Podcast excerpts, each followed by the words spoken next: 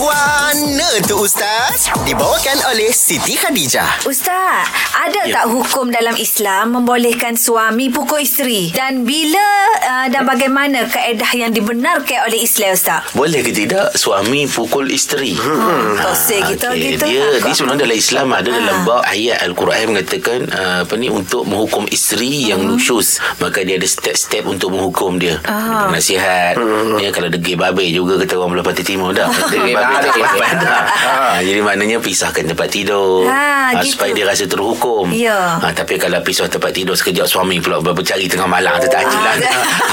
Dia Ah, suami pula nayanya. Ah. Jadi kemudian kalau kalau tak boleh juga maknanya setelah apa dia apa diberi apa ni diberi hukuman begitu maka dalam apa dalam Quran sebut apa wadribuhunna maka pukullah. Okey dalam masalah pukul ini Pukul tu, ada ha. Ah. beberapa tafsiran ulama. Bukan tumbuk, terajang. Pukul yang macam mana okey. Ha. Satu pandangan mengatakan pukul tu boleh tapi pukul yang tidak memudaratkan. Ha, maknanya pukul macam mana contoh ulama bagi uh, ulama tafsir ulama fiqh kata pukul dengan kayu sugi. Ah, Pungkai sugi. Kayu sugi tu bersesterah. Sakit. Seruh Ah, pendek je Lepas pukul-pukul tu manja. Ringan kan Ah, Ringan ah. Tapi Teh jangan gitu. Janganlah kayu suri Sebekas besar lengan Besar betik tu dah.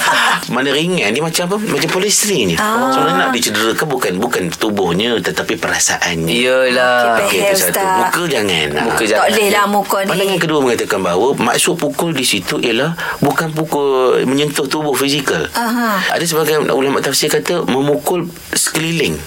Oh, Sekiranya katuk muka. meja ke, Ah, katuk tiar ke ah, gitu, kita Tak Ustaz? lagi. gitu. Oh, maksudnya ah, protes marah lah tu. Mas, oh. Jadi kita maksud di situ ialah bukan pukul ke, ke isteri tu tapi pukul ke Pitu Ah, ke. benda yang ada kat sekeliling. Kalau bas dalam kereta, Ah, ah, dashboard gitu. lah gitu. Steering lah salah aku Gitu. steering lah. Ah, tapi tengoklah. Kalau mau mau steering baru beli jangan. Bunuh tak. Ah. Dan Okey. ada yang mengatakan Ada bahawa pula. ah, wadribu hunna tu maksudnya ialah pisahkan maksudnya cerai.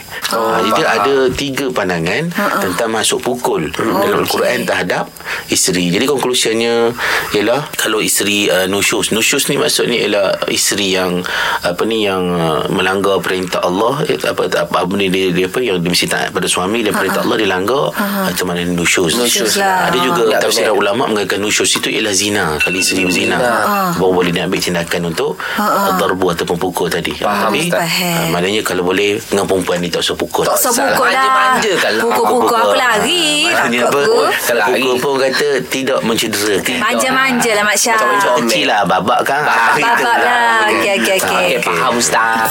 Guana tu Ustaz Dibawakan oleh Siti Khadijah Tukarkan telekong lama dengan SK Dan nikmati penjimatan hingga RM100 Dan RM50 untuk telekong selain SK Kunjungi butik SK atau layari sitikhadijah.com Tertaluk terma Siti Khadijah Lambang Cinta Abadi